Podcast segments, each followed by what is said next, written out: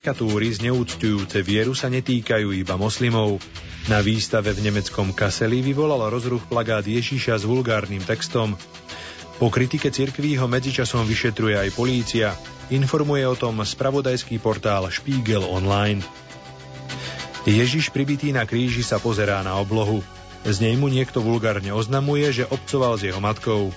Takýto motív čakal návštevníkov pri vchode do umeleckej výstavy v nemeckom meste Kassel karikatúra neostala bez kritiky. Ako prví sa ozvali predstavitelia cirkví, ktorí sa plagátom cítili dotknutí.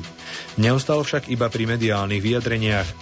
75-ročného dôchodcu z Kaselu nahneval plagát natoľko, že podal na autora a organizátora výstavy trestné oznámenie.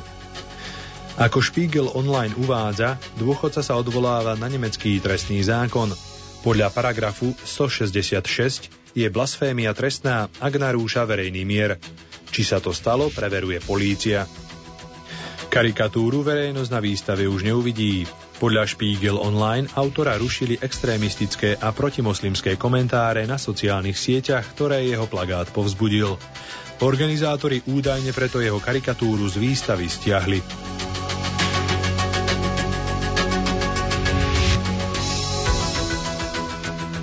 Ako informovala tlačová agentúra IDEA, turistický prospekt pre arabské krajiny, v ktorom je znázornený najvyšší vrchol v Nemecku Zugspitze bez kríža, sa najnovšie dostal pod kritiku vedenia evangelickej cirkvi v Bavorsku.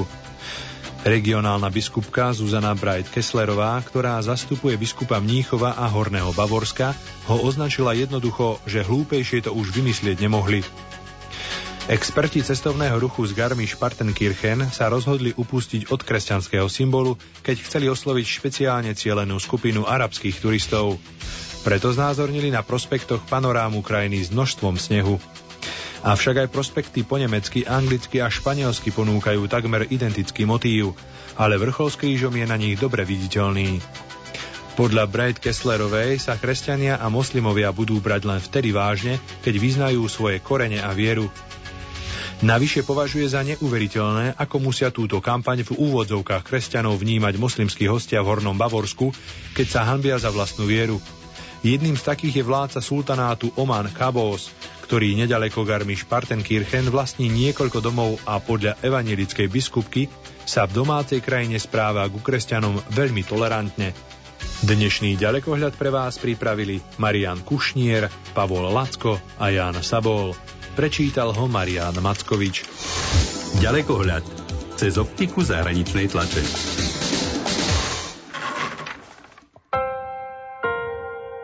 Rádio Lumen.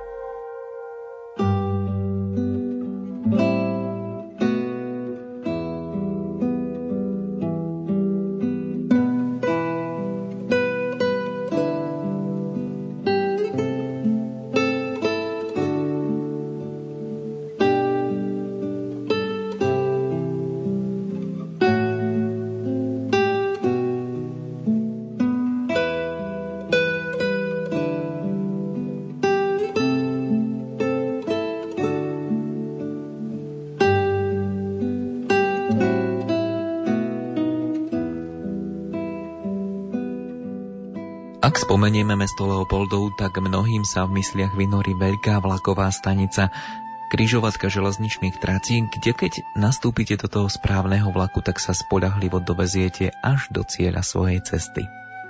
Pri meste Leopoldov je však neslávne známe ešte jedno miesto, to je obohnané vysokým múrom s ostnatým drôtom. Aj na tomto mieste sa križovali ľudské trace, i sem prichádzali ľudia z rôznych kútov vtedy ešte spoločného Československa, aby ich komunistický režim vypravil najskôr do malej väzenskej cely a neskôr mnohých aj na miesto, proti ktorému tak urputne bojoval. Do neba. Hoci dni, mesiace a roky strávené v neľudských podmienkach preverili naozaj do poslednej čiastočky osobnosť každého väzňa, v tomto mline ako Leopoldovskú pevnosť nazývali sámlela múka aj na baránkovú hostinu vo väčšnosti. Práve do neba prešli z tohto symbolického perónu Leopoldovskej väznice mnohí ľudia, pre ktorých z temnej väzenskej cely svítol nový deň. Deň, ktorý nekončí západom slnka, ale trvá väčšine.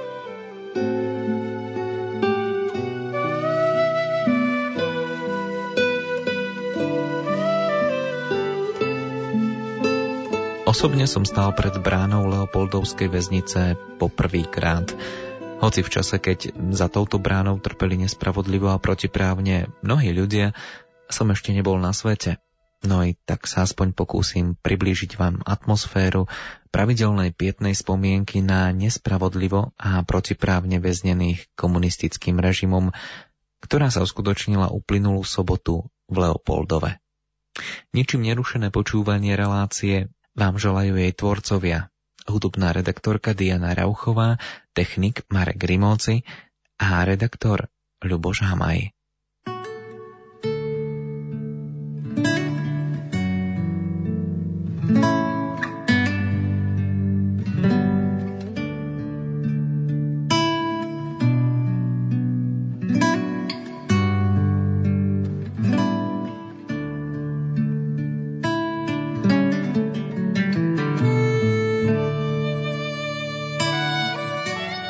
Farnosť Leopoldov bola miestom, kde sa od štvrtku 23. augusta konala púť k Leopoldovským mučeníkom. Veriaci si počas nej mali možnosť uctiť pamiatku blahoslavených mučeníkov Pavla Petra Gojdiča a metoda Dominika Trčku, ktorého relikvie sa nachádzajú aj vo farskom kostole svätého Ignáca z Loyoli v Leopoldove. Púť vyvrcholila slávnostnou archierejskou svetou liturgiou, ktorú na sviatok blaženého hieromúčeníka metoda Dominika Trčku slúžil Ladislav Hučko, titulárny biskup Orejský a pražský apoštolský exarcha. Nachádzame sa v Leopoldove, v meste, v ktorom pre vieru trpelo mnoho ľudí. A s akými pocitmi prichádzate na toto miesto?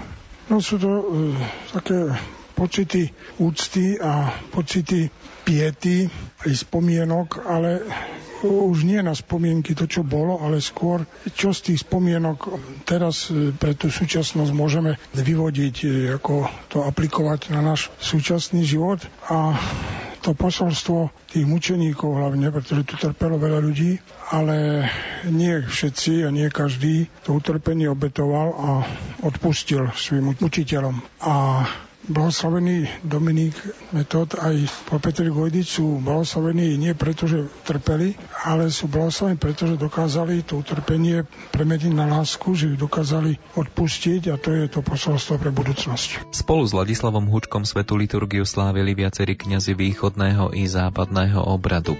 Bohoslužbu spevom sprevádzali členovia folklórneho súboru Šumiačan.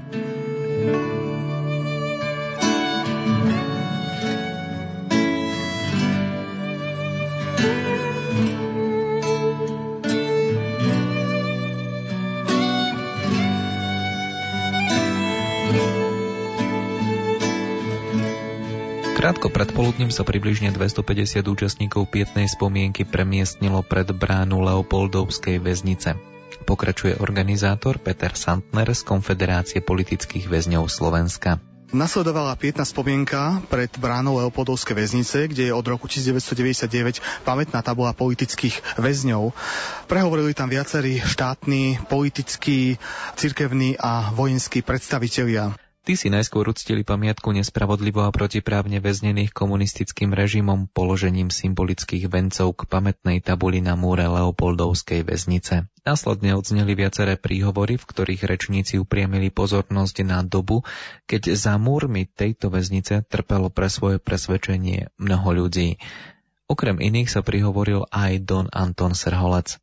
Som jeden z tých posledných svetkov generácie, ktorá pred 60 rokmi naplňala 64 väzníc na Slovensku, 148 väzníc v Československej republike. Leopoldov je len symbolom toho hrozného utrpenia, toho strachu a prenasledovania čestných ľudí a pripomíname si to z úctu a láskou, ako tu dozrievali ľudia, k slobode a k zodpovednosti za život. Anton Serholec sa na pietnej spomienke v Leopoldove prihovoril ako predseda Konfederácie politických väzňov Slovenska.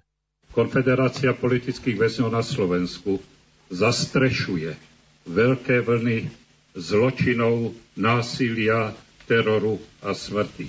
Od 50. rokoch, keď zatvárali ľudí bezdôvodne len za to, že mal inakší názor než ten, ktorý presadzovala a hlásala komunistická strana, za to, že bol veriacím, za to, že chcel študovať, za to, že mal ušetrené peniaze, bo ich zobrali, za to, že mal nejaký majetok zdedený, na ktorom pracoval, tak mu ho vyvlastnili a mnoho iné formy násilia a teroru tých 40 rokov až po teraz na jeseň bude 25 rokov, čo to blízo pri Piešťanoch brutálne zavraždili kniaza Štefana Pola. Leopoldovská väznica je podľa Antona Serholca viditeľným symbolom nespočítateľného utrpenia a príkoria, ktorého sa komunistický režim dopustil na nevinných ľuďoch. Túto horu utrpenia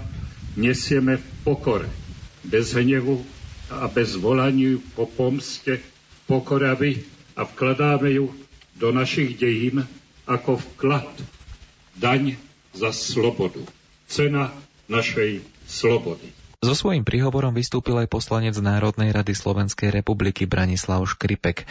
Hoci patrí ku generácie ľudí, ktorí už nezažili príkoria komunistického režimu, veľa sa o nich dozvedel od tých, ktorí boli nimi skúšaní. Dnes o tom veľa viem, pretože mi o tom hovorili starší a skúsenejší a veľmi si to vážim, čo som sa dozvedel. Títo ľudia nám ukazujú, že tieto obrovské hodnoty musíme dosahovať aj my vo svojom vlastnom živote. A tak by som chcel povedať nám všetkým, ktorí žijeme na Slovensku, že toto musíme vedieť odovzdávať ďalej. Pretože ak by sa mohlo stať, že tí, ktorí sú dnes deti väznených politických väzňov a už nie sú mladí vekom, a keď zomrú, potom zomiera tento odkaz, tak strácame jednu obrovskú hodnotu. Ja si myslím, že je povinnosťou každého z nás, aby sme slobodu a cestu, ktorú nám ukázali oni, ktorí zomreli pre myšlienky, aby sme toto v sebe budovali. Jedine tak môžeme pozdvihnúť národ. A toto patrí k našemu zdravému vlastenectvu. Ja by som to túžil vidieť. Myslím si, že je to úlohou aj politikov, ale aj pedagógov, otcov a mám, historikov, jednoducho nás. A tak si vás teraz dovolím požiadať, aby sme ešte jednou myšlienkou požiadali toho, ktorý jediný dáva slobodu. A to je Boh a Boží duch. Tak je napísané v biblickej knihe, kde je duch pánov, tam je sloboda. A tak aj za týmito strašnými múrmi bola sloboda tých, ktorí rozumeli, čo je schopný spôsobiť Boží duch a duch človeka, ktorý sa nenechá uzavrieť, ale dokáže mať rozlet.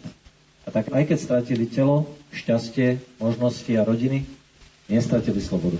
Slávnostnú atmosféru pietnej spomienky pri tabuli na múre Leopoldovskej väznice ešte umocnili členovia folklórneho súboru Šumiačan, organizátor Peter Santner. Zaspievali známu rusinskú koledu Viflejmi Novena, ktorú zaspieval blážený metód Dominik Trčka vo väzenské cele, za čo bol uvrhnutý do korekcie a na následky tejto korekcie aj zomrel mučenickou smrťou.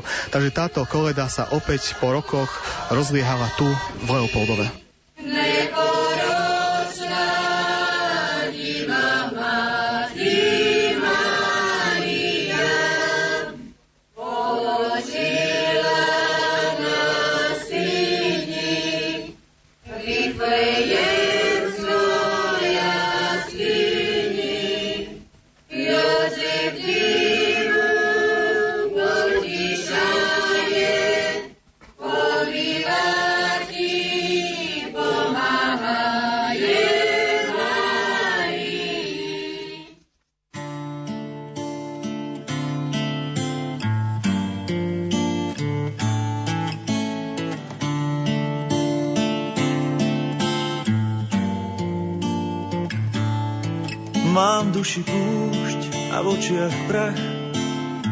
A si to zbiera malé čriepky, Boh sa mi zdá, ako by v hádankách zem zmenila sa v obraz zlatej klietky.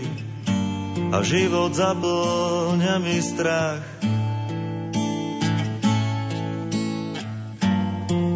Život zaplňa mi strach. Som zrnko v púšti a kvapka v mori. Žijem okami a predsa ako dlho kráčam, kým ma neumorí. Túžba všetkých dobrodruhov, kým posledná iskra nedohorí. Posledná iskra nedohorí.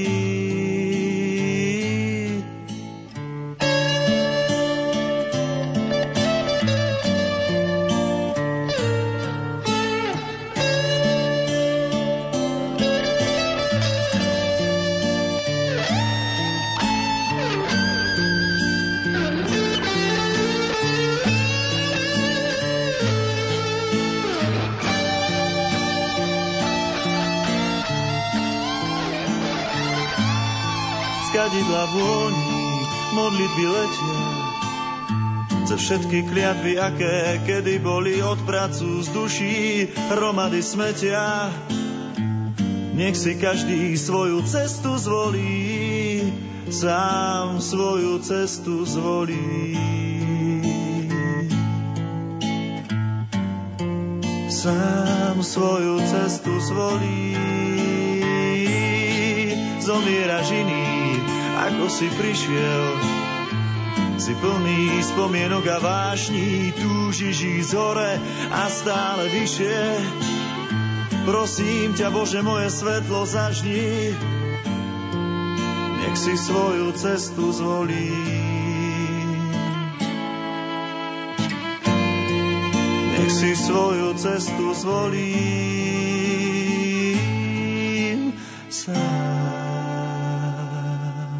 Leopoldovská väznica zažila najväčšiu väzenskú vzburu v roku 1990. Bola to odpovedne spokojných väzňov na amnestiu, ktorú pre viac ako 23 tisíc odsúdených v Československu vyhlásil niekdejší prezident Václav Havel.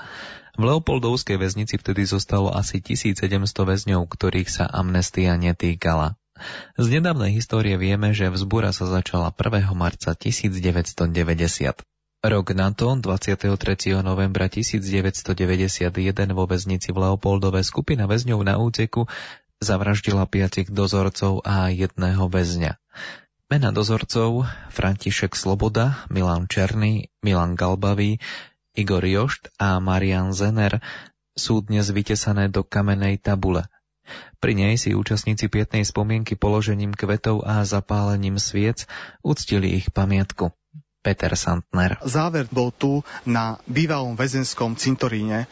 Najprv pri pamätníku vážených mučeníkov Pavla Gojdiča a Metoda Trčku, ako aj ostatných politických väzňov, ktorí tu boli pochovaní, ktorí tu odpočívali. Niektorí dodnes odpočívajú, iní boli exhumovaní a prevezení do rodiska. Pri pamätníku blažených mučeníkov Pavla Petra Gojdiča a Metoda Dominika Trčku, ako aj ďalších, ktorých život vyhasol za bránou Leopoldovskej väznice, sa prítomným prihovoril aj Leo Židek z konfederácie Konfederácie politických väzňov Českej republiky. První zde zastupuje Slovenskou republiku, druhý Českou republiku. Společně jsme kdysi trpěli v komunistických žalářích a koncentračních táborech, společně se i dnes scházejme a zůstávejme i nadále bratry ve svobodných zemích bývalého Československa. V souvislosti se vzpomínkou na všechny tzv. třídní nepřátelé a odpůrce komunistického režimu mluvíme o obětech a hrdinech. Někteří političtí vězni se brání označení oběť a uznávají jen hrdinství těch, kteří se statečně postavili proti násilí, třeba i ze zbraní v ruce. V odmítání ceny obětí je možná trochu příliš hrdosti. Ale i tito byli oběťmi totality, když byli smeteni hrubou silou.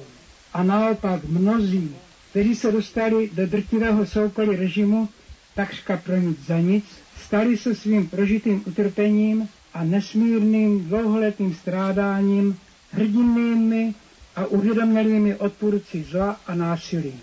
Myslíme dnes s vděčností na všechny tyto hrdiny a oběti a přejme jim věčný pokoj, a přijmíme i jejich odkaz a varování naší generaci i těm budoucím.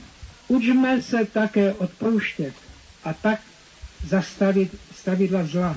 So svojím príhovorom vystúpil aj podpredseda Konfederácie politických väzňov Slovenska Jozef Baník. Z tohoto miesta vám chcem predstaviť martyrov grecko-katolickej cirkvi. Toto, čo tu vidíte, to bola elita národa. Títo kňazi, ktorí už sú nebohí, duchovne odpočívajú až do vzkriesenia so svojím biskupom. To je veľká milosť.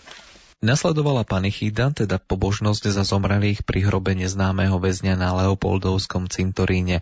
Opäť Peter Santner. Je to taká vzácna pamiatka, autentická, ktorá ukazuje celú otrasnosť.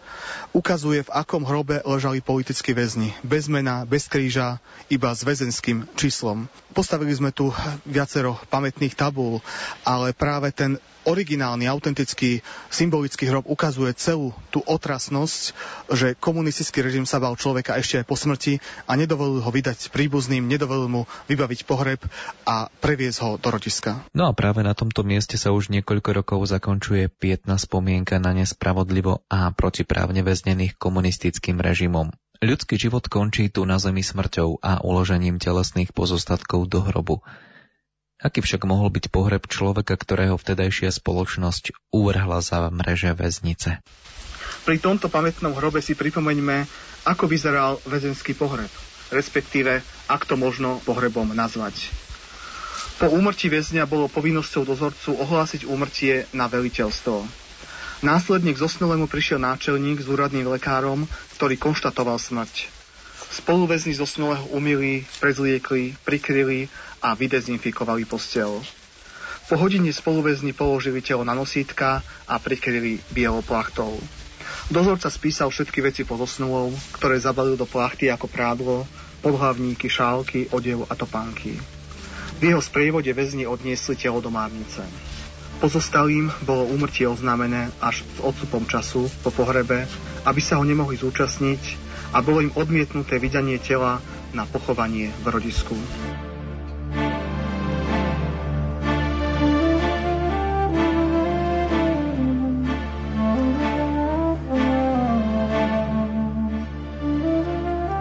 Pohreb sa konal v skorých ranných hodinách na tomto väzenskom cintoríne za štrekou nedaleko pevnosti. Miestni obyvateľia to poznali podľa štekotu psov. Telo zosnulého priviedlo nákladné auto z bočnej zbrány pevnosti, z ktorého štyria spoluväzni vyniesli skromnú rakvu k vykladnému hrobu. Sprevádzali ich traja dozorcovia zo samopalmy. V tichosti a bez slov väzni vložili rakvu do hlbokej jamy a zasypali ju hlinou. Do čerstvo zasypaného hrobu vložili drevenú dosku s plechovou tabulkou s väzenským číslom bez mena. Potom sa nákladné auto vrátilo späť do väznice. Aby nebolo nikoho na ňom vidno, všetci museli ležať. Väzni i ozbrojení do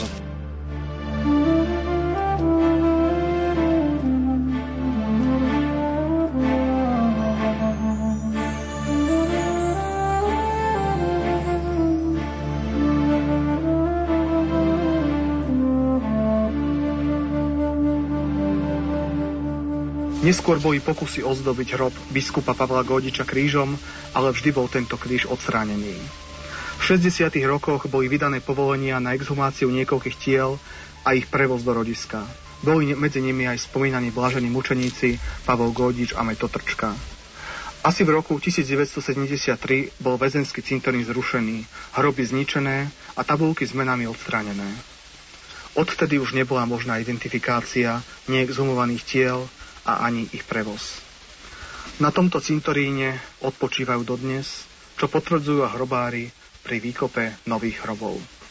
Blahosloven Boh náš však daní prísno vo výky výkov. Tu sa pietná spomienka na obete nespravodlivo a protiprávne väznených komunistickým režimom končí. Spomienky z ľudskej pamäte sa však vymasať len tak ľahko nedajú. Obzvlášť, keď prichádzate na miesto pokropené krvou nevinných ľudí.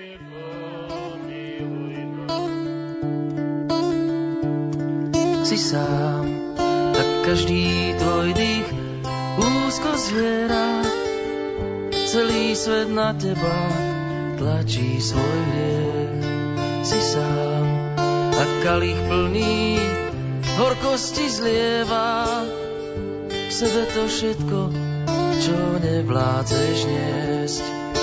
Krvavé kropaje sfarbili krásu,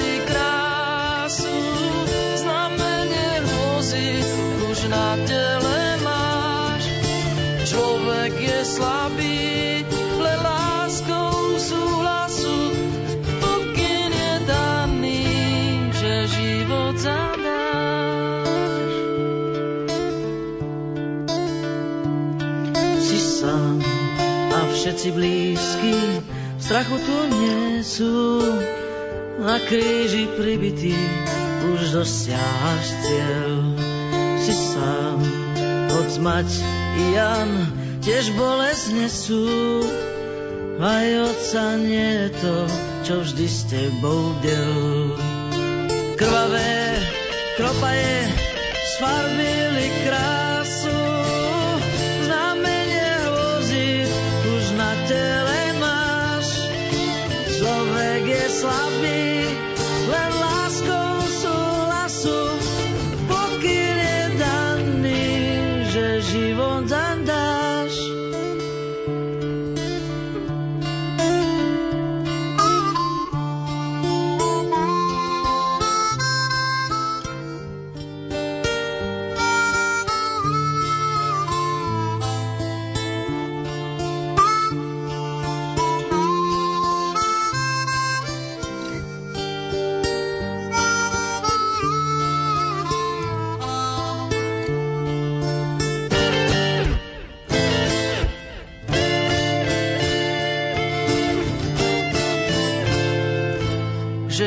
život zadáš.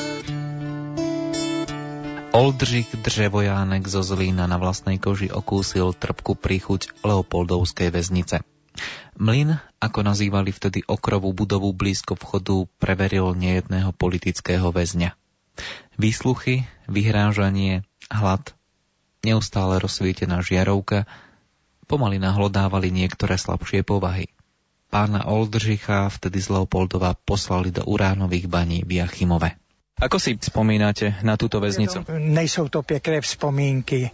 To bylo, e, my jsme tomu říkali mlín, žlutý mlín, tenkrát to bylo takové okrové, ta budova, je to hned ta budova tady u vchodu a měli to estebáci a mě tam drželi estebáci. Spalo se na holé zemi, jídlo, obrovský hlad. No a ve dne v noci svítila žárovka. Za celé tři měsíce, já jsem tam byl jenom krátce, já byl ještě mladistvej tenkrát, tak jsem neviděl denní světlo a lidskou tvář. No a tak to je tak zhruba všecko a nerad na to vzpomínám. O to potom bylo to kvalitnější, pak jsme dali zase na Jáchymov, na lágr, na Rudenku, dolovat Rudenku pro sovětský svaz. Takže samá prvotřídní kvalita. A když mi přece jenom pustili po tom domu, tak zase si na mě vzpomněl soudruh Čepička, ministr obrany a říkal, že jsou dobrý tak pro dolu na Ostravského karvinský revír, na sedme pátero na Františku důl armáda.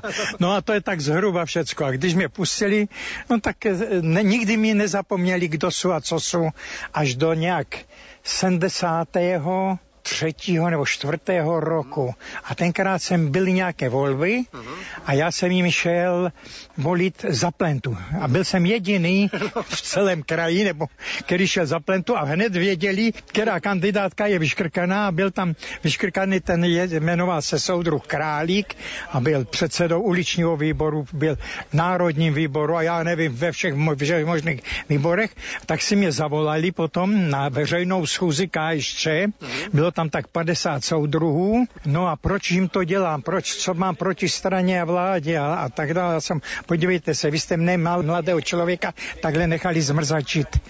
Jenom proč, pro nic, za nic, tohleto.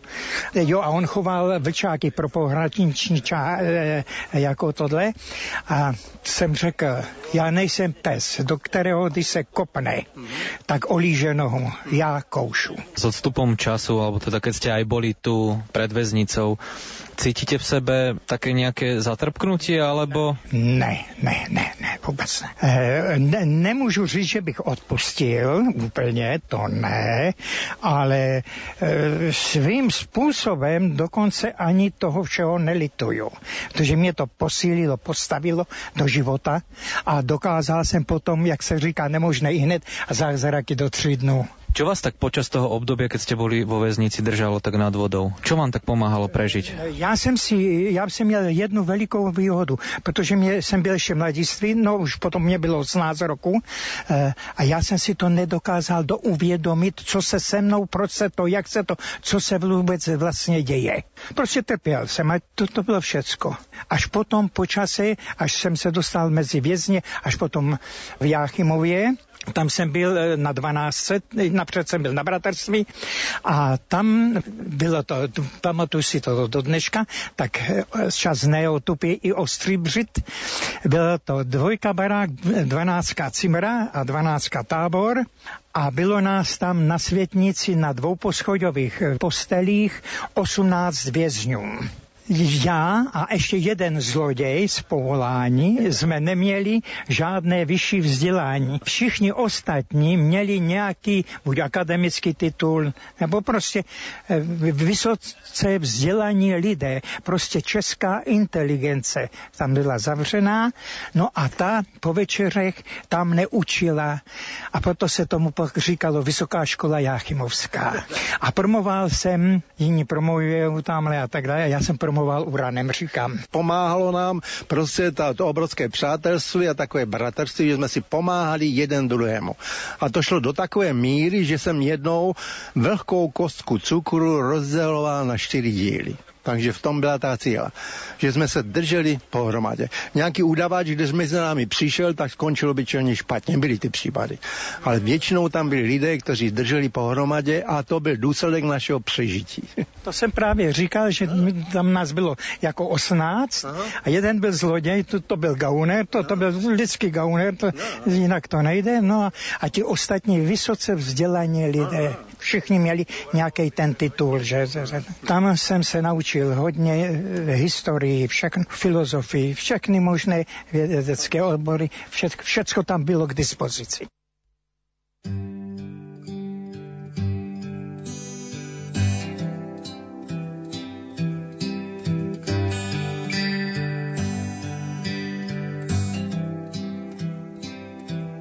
Zatím chvilky jsou to jen, kdy moje duše klesá a já přestávám doufat a snad mám se za to i stydět.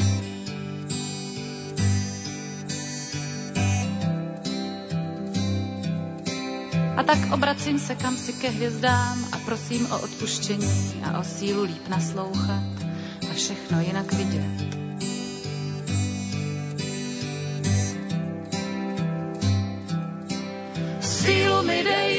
Se na strach a pláč, vědět, že svoboda je drahá a trestat je zač a naději a víru, že umím být lepší, sílu mi dej.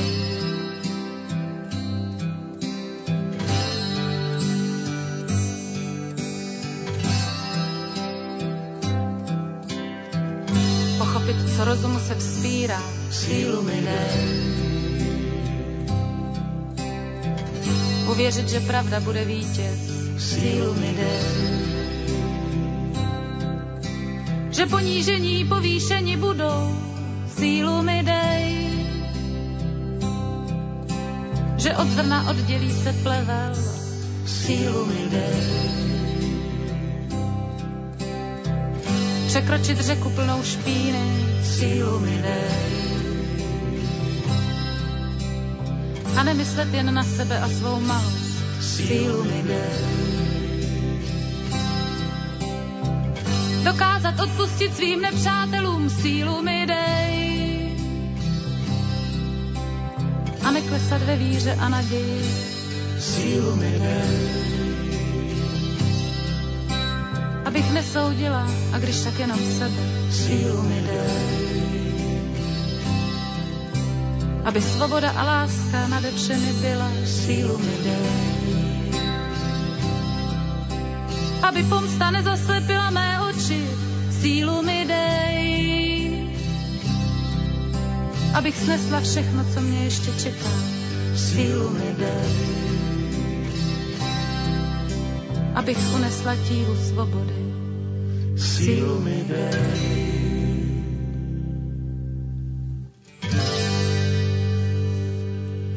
Sílu mi dej.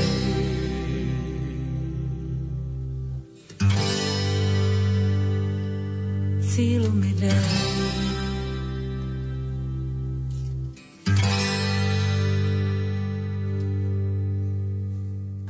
Zdravotnú sestru Františku Muzikovú zatkli 5. januára priamo pri jej práci na operačnej sále.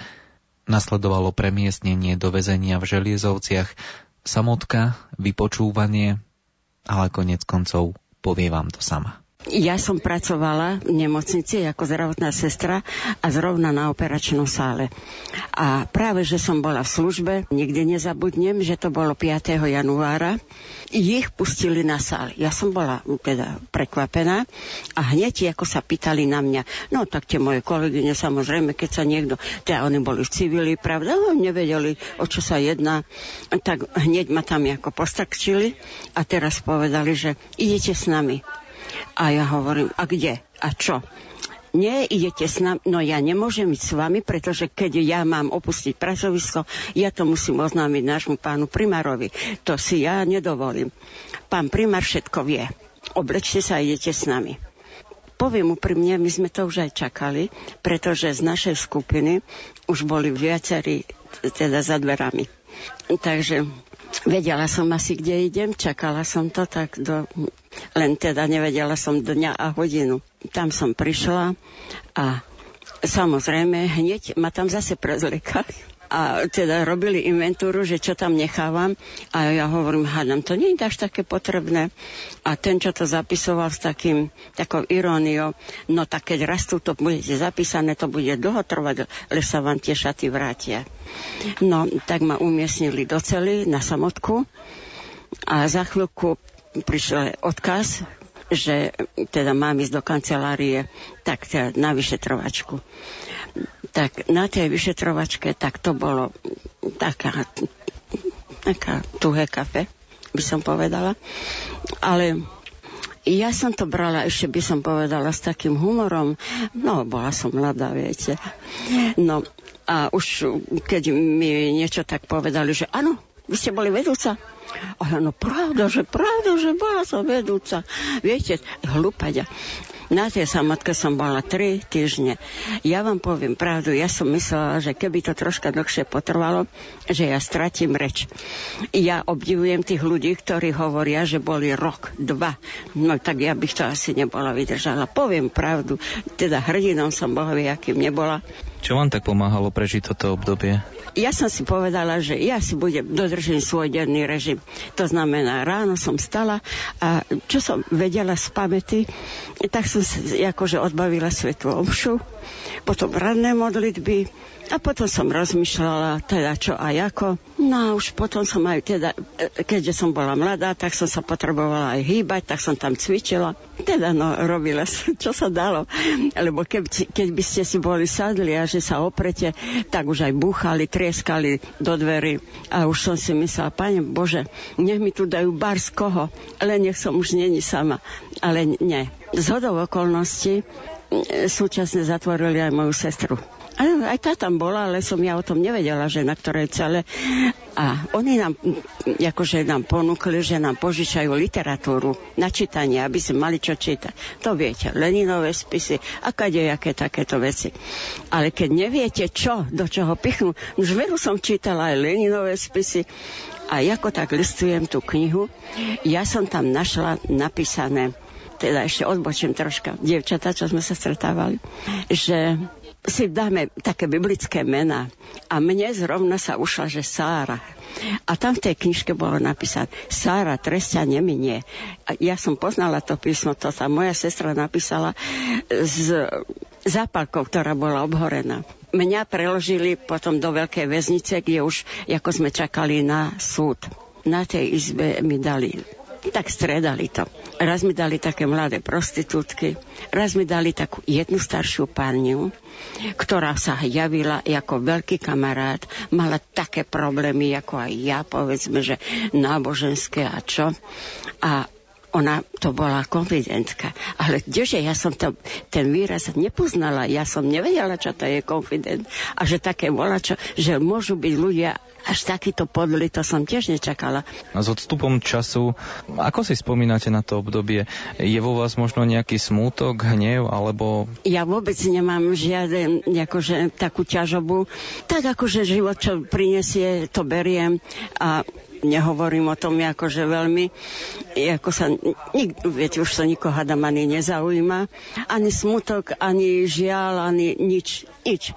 Je síce pravda, stratila som zamestnanie, ale však keď sa vrátila, trvalo to chvíľku, nie dlho, že som zase sa vrátila do práce, nie síce na to pracovisko, ale vám poviem tak, že najviac mi bolo ľúto to, že teda vtedy, teraz už vôbec nie, že bola som na tom pracovisku, tak som sa snažila však, aby som robila dobre. A keď bolo nejako odmenovanie alebo tak, tak na, vyhlasili, že som veľmi dobrá pracovníčka, ale odmenu mi nemôžu dať. Tak mi dávajú čestné uznanie a ja som si povedala, ďakujem vám veľmi pekne za vaše čestné uznanie celý čas som cítila, musela som to zatajovať po celý čas, že som bola väznená a tí, čo to vedeli, tak sa pozerali s odstupom, ako by ste mali nejakú infekčnú chorobu.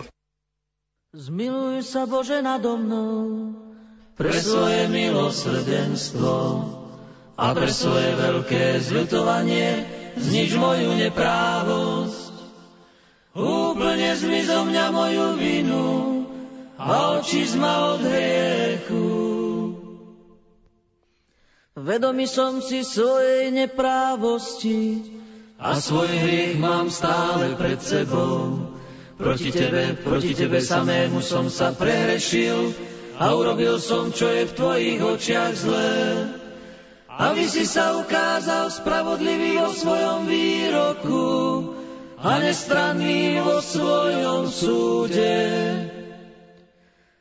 Naozaj som sa v neprávosti narodil a hriešného ma počala moja mať. Ty naozaj máš záľubu v srdci úprimnom a v samote mi múdro zjavuješ. Daj, aby som počul radosť a veselosť a zaplesajú kosti, ktoré si rozdrvil. Odvráť svoju tvár od mojich hriechov a zotri všetky moje viny. Bože, stvor vo mne srdce čisté a v mojom vnútri obnov ducha pevného. Navráť mi radosť Tvojej spásy a posilni ma duchom veľkej ochoty. Pane, otvor moje pery, a moje ústa budú ohlasovať Tvoju slávu. Veď Ty nemáš záľubu v obete, ani žertvu nepríjimaš odo mňa. Obetou Bohu milou je duch skrúšený, Bože, Ty nepohrdáš srdcom poníženým. Ako 18-ročného čerstvého maturanta ho nespravodlivo obvinili z protištátnej činnosti a stalo sa jednou z obetí komunistického teroru. Odsúdili ho na 18 rokov väzenia a väznili v Jachimove. Na základe amnestie ho po 8 rokoch prepustili na slobodu. V nasledujúcich rokoch síce slobodný a na slobode, no musel bojovať o holú existenciu. Taký je osud spisovateľa Rudolfa Dobiaša. Ako sa tá vaša cesta po tých väzniciach začala? No tak to, to je taká asi najzaužívanejšia cesta, ktorá vtedy bola, že vás zatkli, poslali vás do vyšetrovacej väznice, odtiaľ vás previezli do, do súdnej väznice, v novom prípade teda Krajský súd Bratislava, z Krajského súdu po odsúdení, cesta cez Leopoldov, Ilavu do ostrova nad Ohří na Jachimovsko. To je taká, by som povedal, základná cesta minulých bývalých politických väzňov. Niektorí z nich samozrejme sa dostali akurát do Leopoldova. V tom Leopoldove strávili nejaký rok, možno aj celé väzenie. Môjho profesora francúzštiny, doktora Cintavého, ktorý bol súdený s Bielou légiou, ktorý tu tiež svoje si odsedel, odkrútil, aby ho napokon odlifrovali na Jachimovsko. On bol svetkom toho, keď sa búral väzenský kostolík a keď strhával aj, aj, aj mariánsky stĺp, ktorý, ktorý bol súčasťou, alebo by som povedal, pri, príslušenstvom k tomu kostolu, lebo do roku 1948 a ešte aj v roku 1948 väzni, leopoldovskí väzni, politickí väzni, mali možnosť navštevovať kostol, mali napríklad ešte na izbách, na celách, kde boli také väčšie cely, mali tam treba obraz Štefánika, No a potom to všetko, všetko jedným švahom zmizlo, tak zmizol aj kostol. Kostolík, ktorý bol neobyčajnou historickou pamiatkou, kde, bolo, kde bola zničená obrovská historická oblasť, by som povedal, dejiny takmer Leopoldovskej pevnosti. A bol aj ten Mariánsky stĺp ja som tu bol v 90. s doktorom Cintavým a ešte s jedným bývalým väzňom. Tento väzen bol svetkom, keď vyrezali oltár, aby zachránili oltárny obraz toho e, už e, odsúdeného na zbúranie kostolík, tak e, ho vyrezali z rámu, zabalili do, do takej tuby a tú tubu odložili na určité miesto. A s akými pocitmi vlastne ste vstupovali do tej väznice, alebo zobrali vás? Určite nič nevysvetlovali. Ako ste to vnútorne prežívali? No, no tak ja som, tedy som mal 19-20 rokov, tak som to dosť, by som povedal, dobre znášal a až na podiv dobre.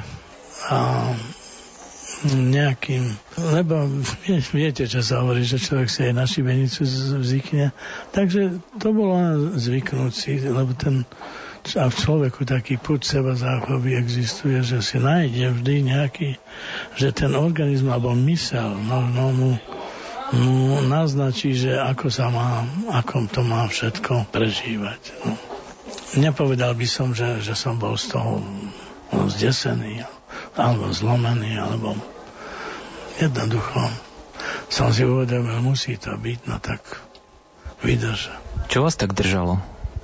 Čo vám tak pomáhalo prežiť to obdobie? Viete, no z počiatku, ono, z počiatku je to taká, aj za človek pomodlí však, ale potom musím povedať, že už keď som prišiel treba na Jachimovsku a boli tam starší muži, ja, ja som tam prišiel začiatkom alebo v koncom 54. alebo začiatkom 5.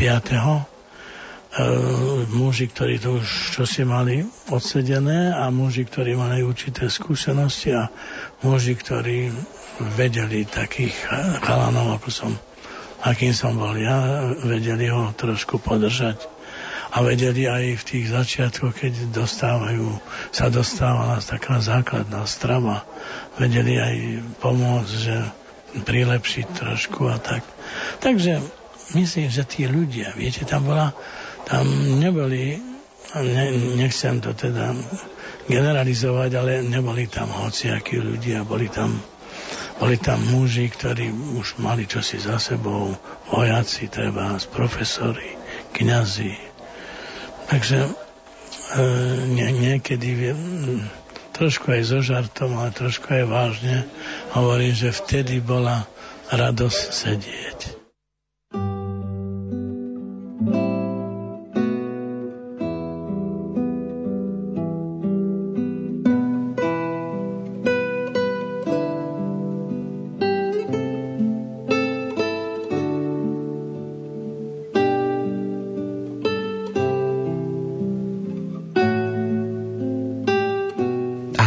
Mrežami svita.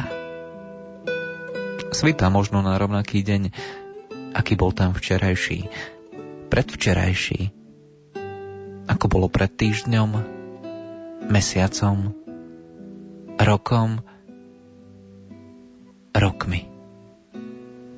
Ešte stále svitá a každý východ slnka dáva nádej na krajší deň a lepšiu budúcnosť.